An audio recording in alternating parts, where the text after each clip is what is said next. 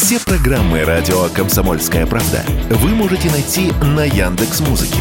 Ищите раздел вашей любимой передачи и подписывайтесь, чтобы не пропустить новый выпуск. Радио КП на Яндекс Музыке. Это удобно, просто и всегда интересно. Эдвард Чесноков. Отдельная тема. Здравствуйте, друзья. Я помню, во времена моей молодости на рубеже нулевых и десятых ходили такие ватно-патриотические группы по сайту ВКонтакте. Назывались, например, «США – спонсор мирового террора».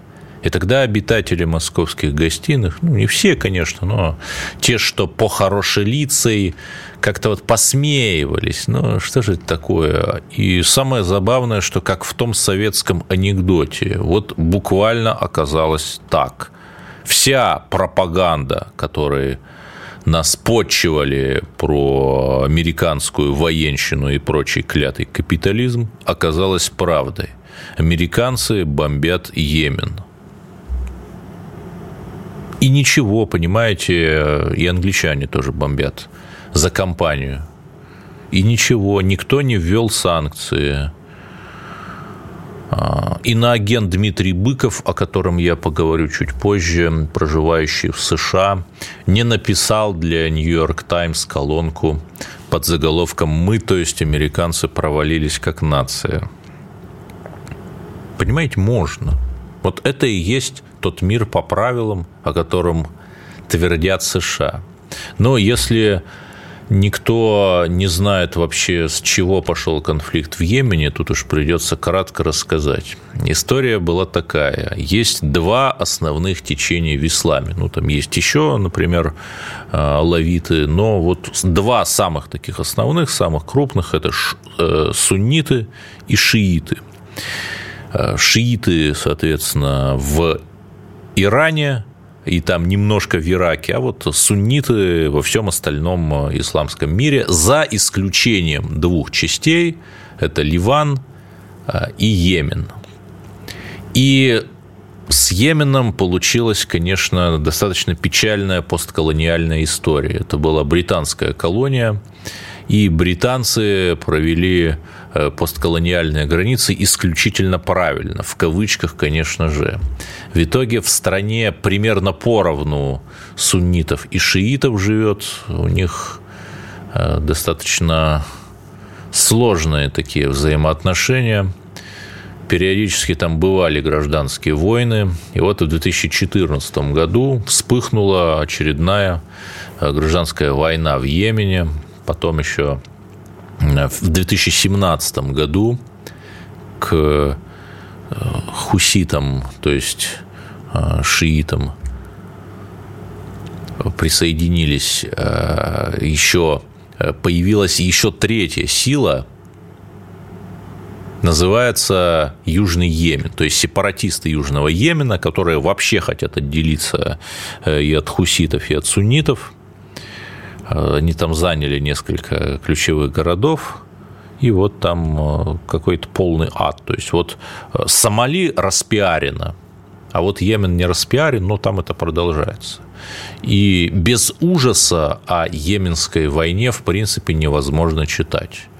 Американские бомбардировщики периодически наносят удары по Йемену. Ну, формально как бы бомбардировщики саудовские, но есть э, очень серьезные гипотезы, что на самом деле и американцы и управляют, и цели указуют, просто традиционно прикрываясь, прячась и самую черную работу выполняя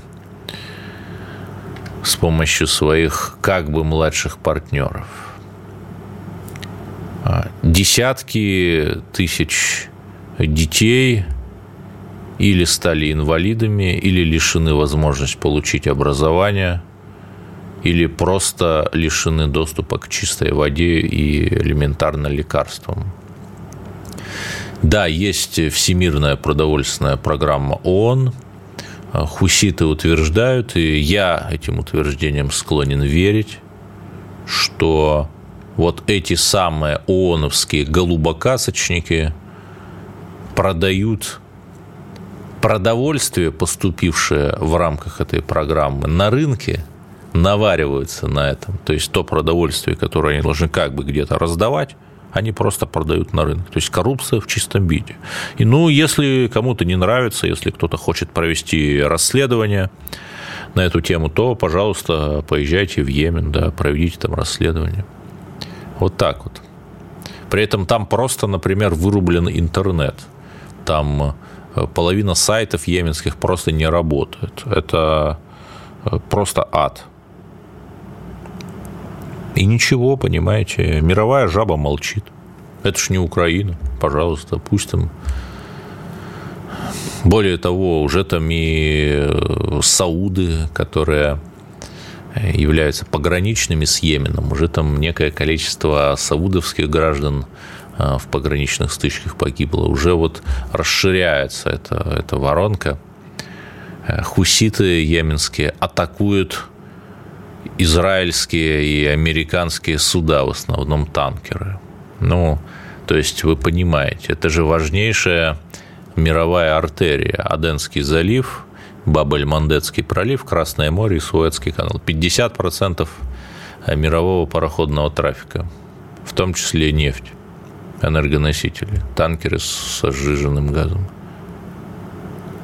И у меня есть только одна надежда. И как бы вот э, почему, как это американцы объясняют, что это их необходимая оборона.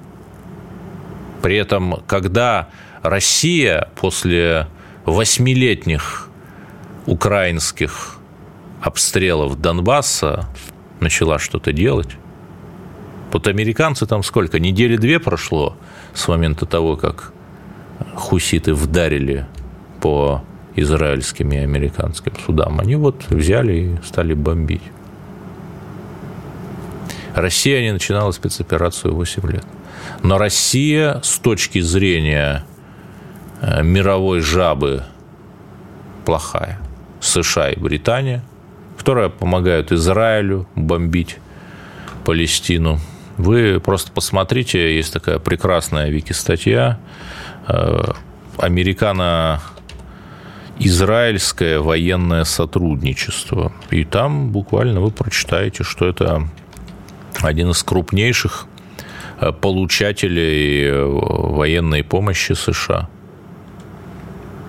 На миллиарды долларов американцы поставляют Израилю вооружение. То есть вот эти вот жуткие фотографии э, из Палестины, при том, что да, безусловно, атака Хамас была террористической 7 э, октября. Тут э, я этого не отрицаю, да, этого никто, наверное, не может отрицать.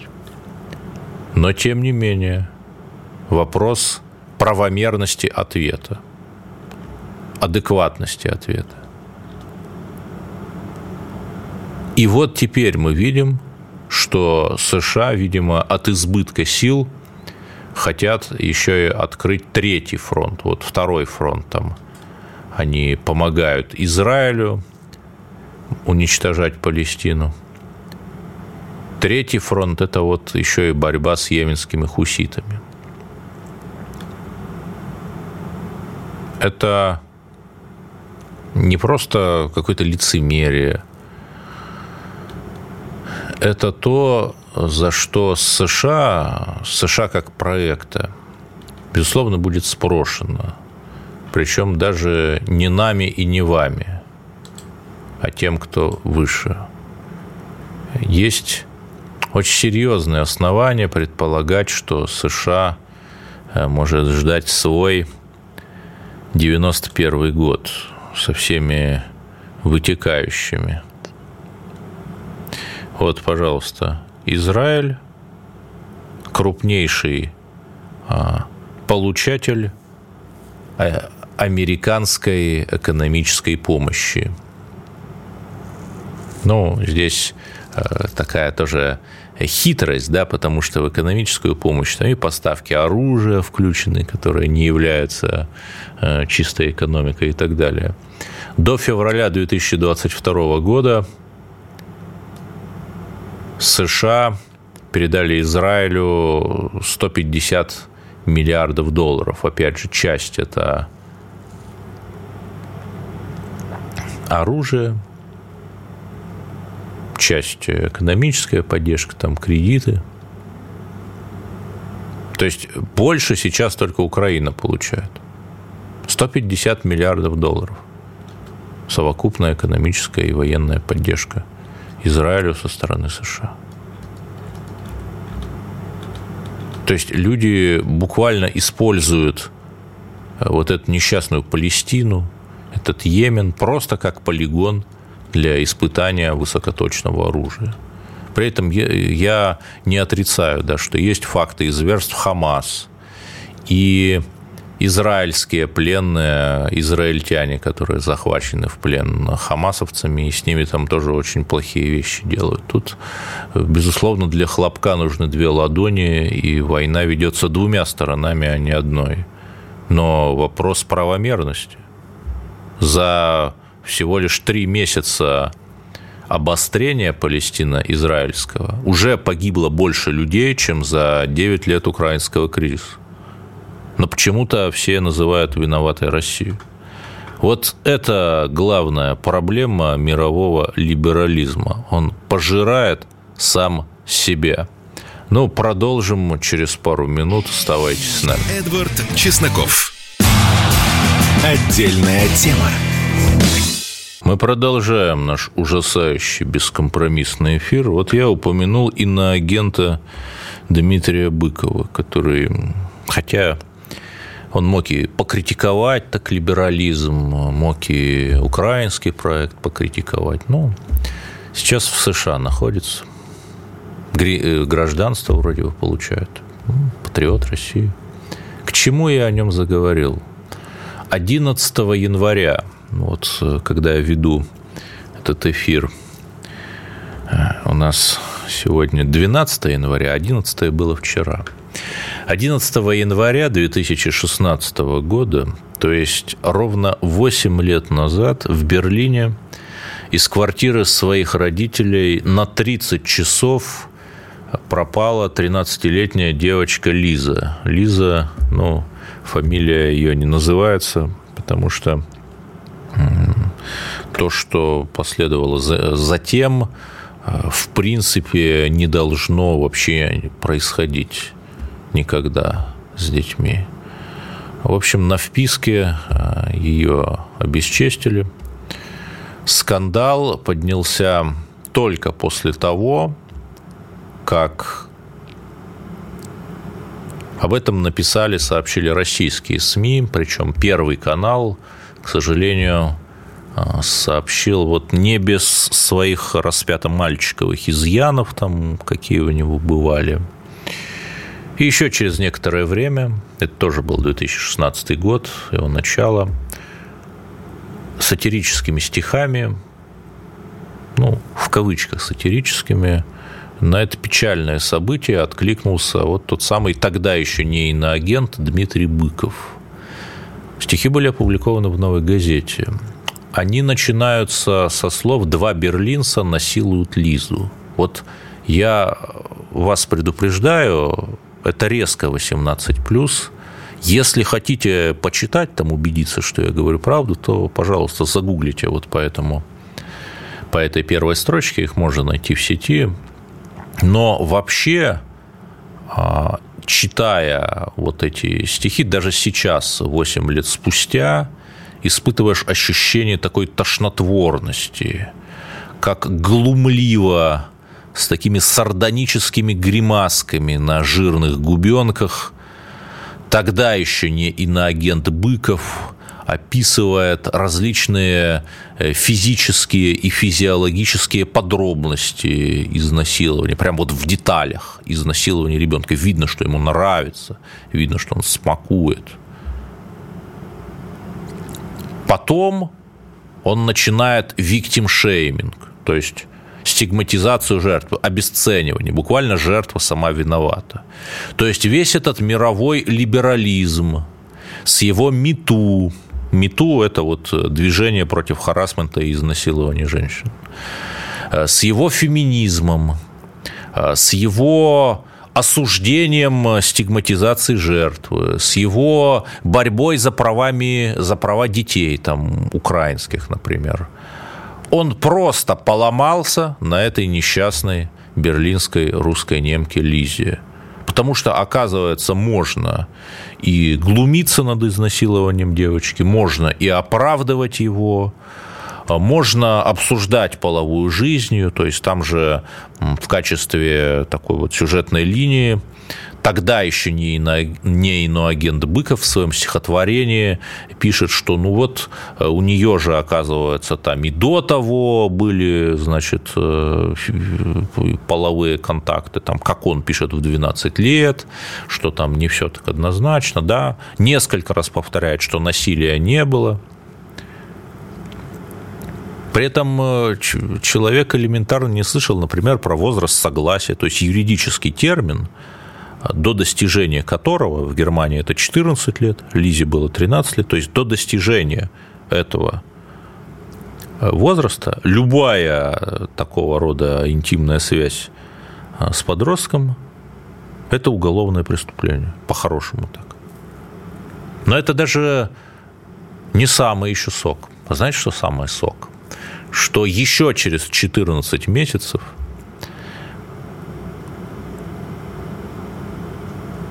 в 2017 году немецкий суд признал, установил, что факт этот был, и более того, некий 24-летний тоже германянин, вот тот самый, который там на вписке куролесил его там приговорили, ну, к незначительному, но, но, но наказанию. То есть, подождите. И у меня возникает вопрос, а что, вот Быков, да, новая газета, Муратов, Дмитрий, два выпускающих редактора, которые поставили эти стихи в печатную версию новой газеты тогда, в 2016 году. Кто-нибудь извинился? За то, что они а, вот так вот э, с подхихикиваниями, э, подкривляниями, э, буквально вываливая до земли слюнявые языки, писали о том, что изнасилования Лизы не было. А немецкий суд установил, что оно было. Не басманный суд, который наш так либералы не любят, там кривосудным называют, а немецкий суд. Как так-то? И у меня возникает вопрос, а вот ради чего? А неужели демократия и свобода, за которую, ну, по крайней мере, как она сама верит, стоит новая газета, ее колумнисты на агент Быков, неужели демократия и свобода – это смакование изнасилования подростка и оправдание – этого преступления только потому, что подросток был русским. Если это, с вашей точки зрения, демократия и свобода, то скажите, пожалуйста, где мне можно записаться, в Бериевцы или Хунвейбины? Вообще, Господь, я не фанат ни того, ни другого. Но если Дмитрий Быков, иноагент, против колхозов, то далее вы поняли. То есть, еще раз, не просто автор один написал, Быков, а это и ничего не усмотрели в глумлении над а, изнасилованной девочкой и обсуждении ее интимной жизни и количества ее половых партнеров. Никаких проблем не усмотрели два выпускающих редактора, а, того печатного выпуска новой газеты, там Муратов. Я думаю, что еще кто-то смотрел, там, может быть, редактор отдела там, колумнистики или политики. Вот так вот. И вот эти люди учили нас жить. Вот эти люди э, считали и искренне до сих пор считают себя светочами глобализма, светочами свободы и демократии, совестью нации, там, а, получают Нобелевские премии. Быков там вообще, по-моему, в каком-то американском заштатном вузе преподает.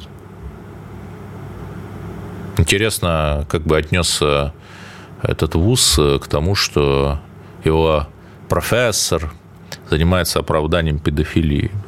Не знаю.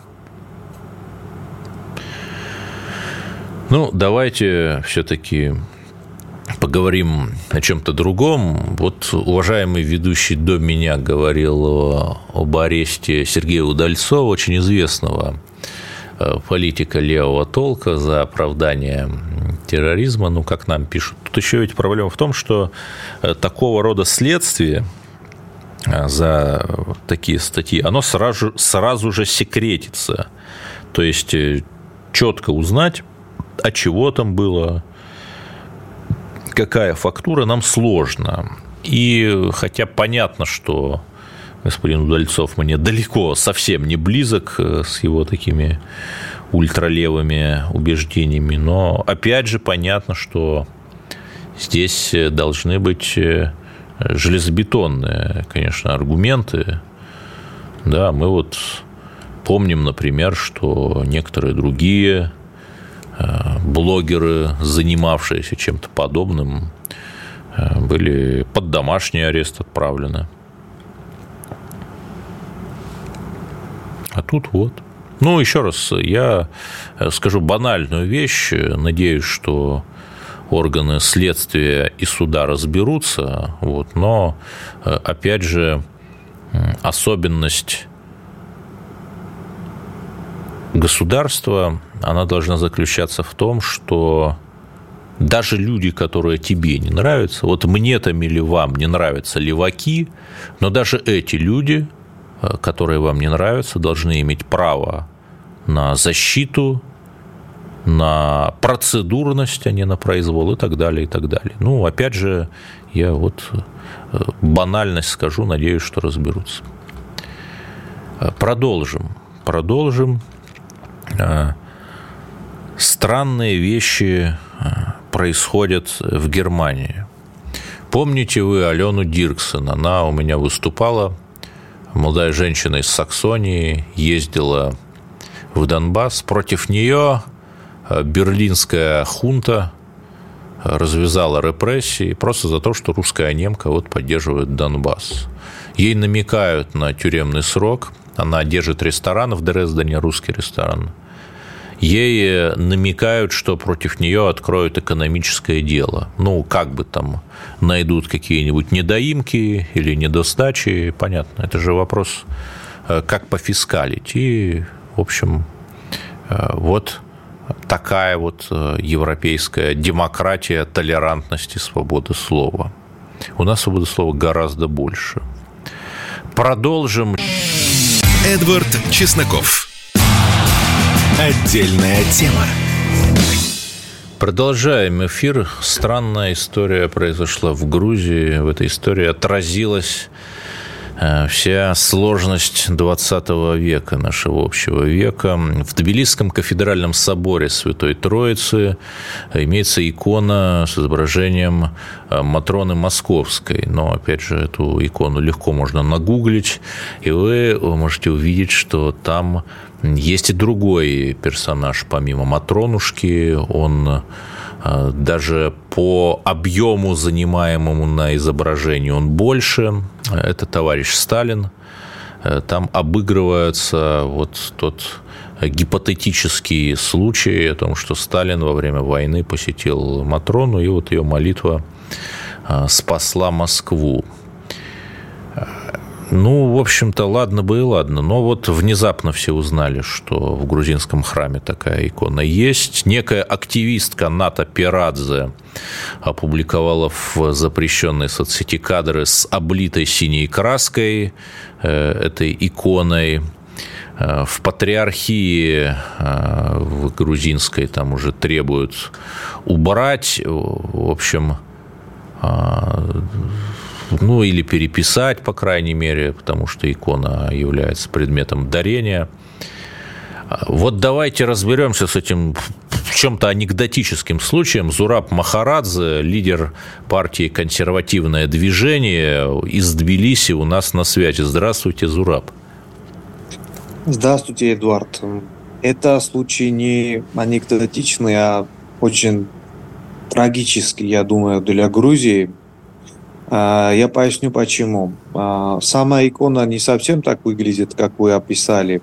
То есть в центре большое изображение самой святой Матроны, а как и а, это происходит в православной иконописи, есть несколько сюжетов окантовано. А, я понял, просто, значит, я увидел именно тот сюжет, там, э, как встроенные такие, как да, диафильмики есть, по как, периметру. Все, э, я понял, о чем вот, это, да. Например, как у Серафима Саровского есть несколько эпизодов, там, встреча с медведем или вот несколько эпизодов, да, может быть, вокруг. Вот э, один из эпизодов маленький был вставлен, это встреча с Сталиным, это а, а, вызвало там бурю эмоций, была эта встреча, не была этой встречи. Вот для меня лично, как для православного христианина, а, главное не то, была ли эта встреча. Главное то, что какая-то сумасшедшая активистка а, ворвалась в храм, облила краской икону нашей общей святой – то есть мы православные. Для нас Матрона такая же святая, как для русских. Так же, как и вот эм, отец Гаврил Ургебадзе, его иконы висят в русских храмах, вот точно так же иконы Серафима Саровского и Матроны висят в грузинских храмах. И то, что какая-то дура а, смогла вот это сделать и никто ни, ничего ей не говорит и э, никакого наказания не последовало. Вот это реально трагедия. И э, главное разобраться, как мы дошли до вот этого состояния в Грузии, где православие это э, центральная часть идентичности, э, как мы дошли до вот такого состояния. Вот это для, для меня главный вопрос. Но я так понимаю, что вот эта активистка, видимо, это вот эта Ната Пирадзе была, ей ее никак не наказали пока что. Там говорят, что МВД Грузии завело уголовное дело хулиганство, но оно особо никак не продвигается, да? Ну, э, э, говорят, что ей грозит административное наказание от 500 до 1000 лари. Это вот издевательство, я бы так сказал. Это ничто.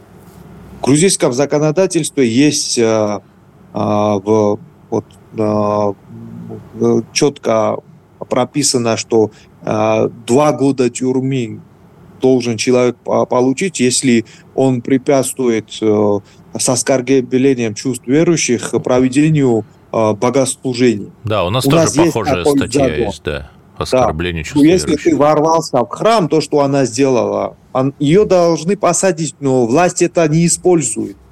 Почему? Потому что власть боится реакции НКО, которые финансируются, частью которого она является. Она является ЛГБТ-активисткой, она является а, прозападной активисткой. И, а, фигура Сталина была выбрана как а, некий триггер. Я хочу сказать, что сейчас э, некий барьер был преодолен психологически, что кто-то может сделать подобное в церкви в Грузии. Вот это главное.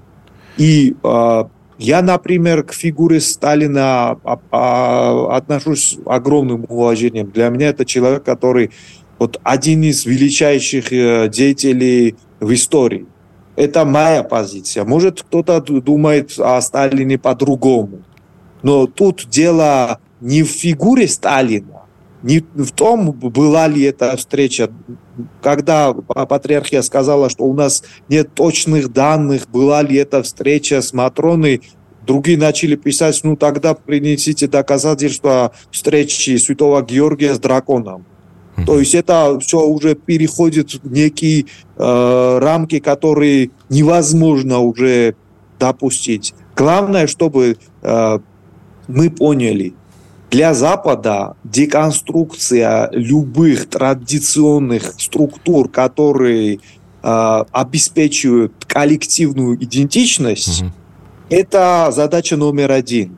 В Грузии деконструкция, раскол церкви, к чему все это постепенно идет, это э, гарантия того, что рано или поздно Грузия разделит судьбу Украины. Но Там я хочу, так... Зураб, я вас немножко перебью. Вот если вы не помните, 12 лет назад у нас был, к сожалению, похожий случай. Так называемая арт-группа Pussy Riot э, устроила кощунственный панк-молебен, э, причем даже в нескольких московских церквях. Ну, в итоге некоторые ее деятельницы получили два года тюрьмы, некоторые эмигрировали. И вот э, я после бы хотел, этого, чтобы кстати... Грузии то же самое бы произошло. Ну, вот и вот, я завидую да, России. У нас-то, у нас-то вот этот вот консервативный поворот э, начался во многом после этого, потому что общественность, там обычные люди ужаснулись, потому что мы э, почему-то либералы, которые проповедуют и провозглашают толерантность, они отказываются быть толерантными, например, э, там, к нашим исконным ценностям. Вот в чем проблема. Ну, если бы, боже упаси, я бы ворвался в какую-то секту или в какую-то другую конфессию, сделал бы то же самое, сейчас бы я сидел в тюрьме. Ну да, и вполне справедливо. Надолго. Да. То и вполне, вполне справедливо, да.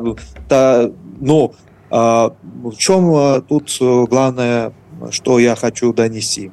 А, в Грузии есть и другая сторона Грузии. Завтра очень многие и священники, а и обычные люди выйдут на протест. Э, протест именно направленный на то, чтобы эту дуру наказали точно так же, как э, в свое время вы поступили с этими панк-активистами.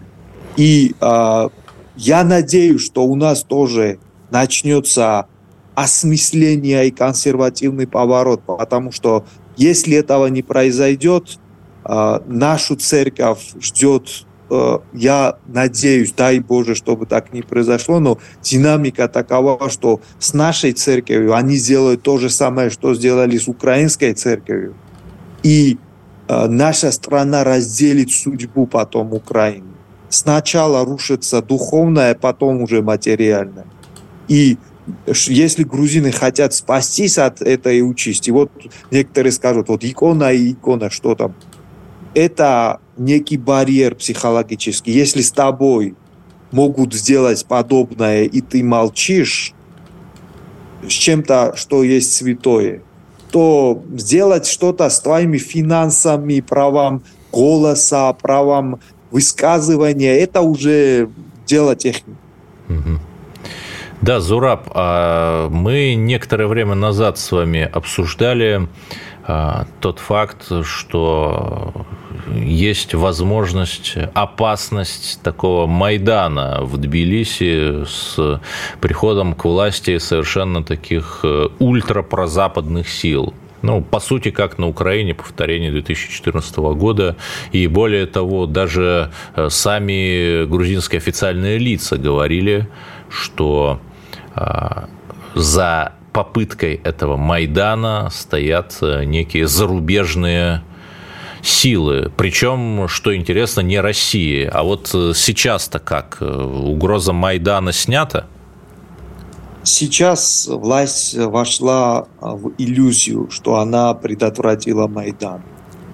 Бедина Иванишвили официально вернулся в политику, и грузинская мечта объявляет, что они расправились про западной оппозицией. Это иллюзия. У нас новый посол США. А, к нам а, где-то летом прибудет целый десант, якобы чтобы наблюдать за выборами. Да, Зураб Махарадзе, Люди, лидер это... партии «Консервативное движение». У нас, к сожалению, заканчивается уже блок. Спасибо, Зураб. Будем наблюдать за безусловно, дорогой э, и любимой нами Грузией. Будем надеяться, что все-таки консервативные силы смогут перегруппироваться и заявить о себе. Спасибо, дорогой Зураб, а мы продолжим через пару минут. Эдвард Чесноков. Отдельная тема. И наша любимая заключительная финализирующая рубрика «Новости культуры». Мутабур – тот самый клуб, где происходила голая вечеринка Ивлеевой. Вот буквально такой скандал последнего часа. Ну, хозяин этого клуба э, передал церкви мощи э, высокочтимого святого. Передал из Италии. И тут, что поразительно, мы увидели взаимоисключающие две версии, что есть э, там такой э, эксперт Франко Черрути, около церковный э, человек, хранитель этих мощей. И, во-первых, нам сказали, что сертификат, ну, понятно, что мощи продаются сертификатом, не просто так. Сертификат, как нам пишут, вот издание «База», например, сообщает, что был э, датирован 2018 годом, хотя подписавший его Черрути э, покинул пост в 2016 году, а мощи были приобретены в 2023 году. То есть уже видите, да, э, какой-то такой хронологический детектив получается.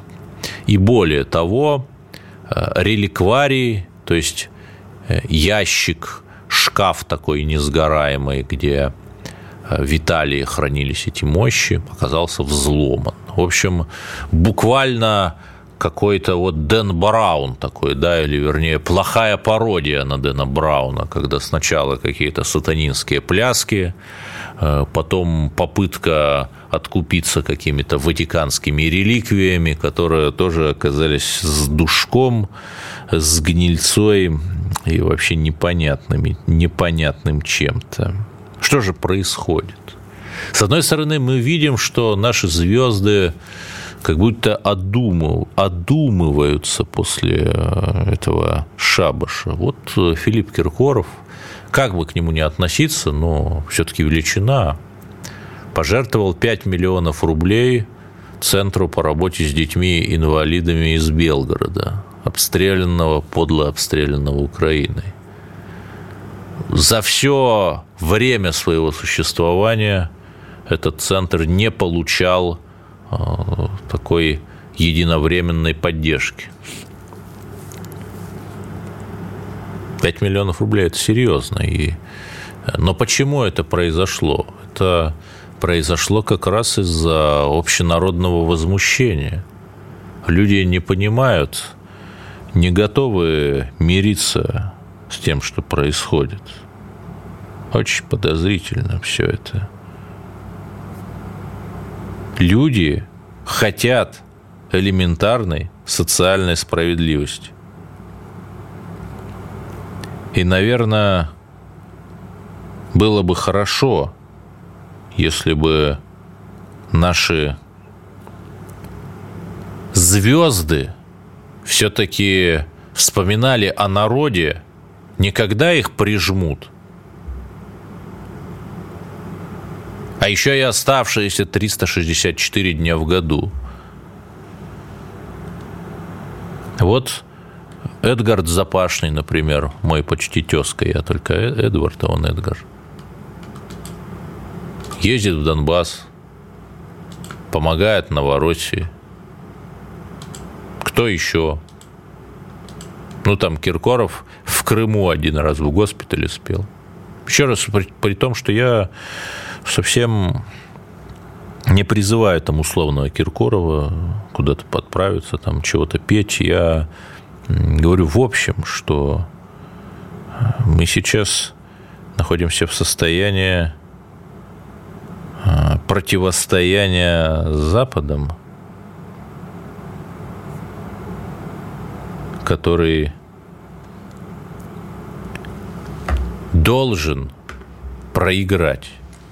Но чтобы Запад проиграл, нам нужна моральная стойкость, консолидация общества и отсутствие того, что можно назвать национал-предательством или национал-головотяпством. Национал-головотяпство – это когда ты творишь чушь, абсолютно будучи оторванным от реальности. Вот я рад, что только после этого буквального удара дубиной по голове наши звезды одумались и, наконец-то, начали о народе думать. Но еще хорошая новость, вот как пишет портал Литрес, вернее, как пишут ведомости со ссылкой на портал Литрес, самой покупаемой электронной книгой в России стал никогда не, не угадайте кто, Достоевский. То есть вот тот самый автор нашего русского пятикнижия, жесточайше критиковавший либерализм и наполеонизм, очень скептически относившийся к Западу, буквально бывший там, ну, если не русским националистом, то уж точно бывший почвенником, там, дневник писателя почитайте, бесы с этим их марксистским кружком. Ну, там не марксисты были, нигилисты, ну, вы поняли. Вот. И это внушает надежду. Я еще так по секрету скажу, я читаю лекции о журналистике в одном российском вузе, читаю удаленные. Вот я попросил студентов рассказать там четвертый курс. А, чего они достигли в журналистике к четвертому курсу? И почти все уже или работают, имеют статьи, в том числе и те, которые опубликованы в федеральных изданиях. И это же э, речь не только о студентах журфака, еще там лет 15 назад, когда я был в ВУЗе, настроения молодежи были другими. Да, была активная молодежь, безусловно, но была такая молодежь, которая там ждала, которая мечтала удрать на Запад, которая думала, что вот я такой красивый, мне 100 тысяч зарплату сразу же дадут, так что мне ничего не надо будет делать. Ну, может, там блог, блог вести. Вот хорошо. А сейчас молодежь, вот все как-то любят ругать молодежь, а я ее похвалю. Хорошая у нас молодежь. Мы видим, как в крупнейших вузах появляются русские общества. А что такое русское общество? Это не значит какое-то этноограниченное именно русской темой. Это значит, что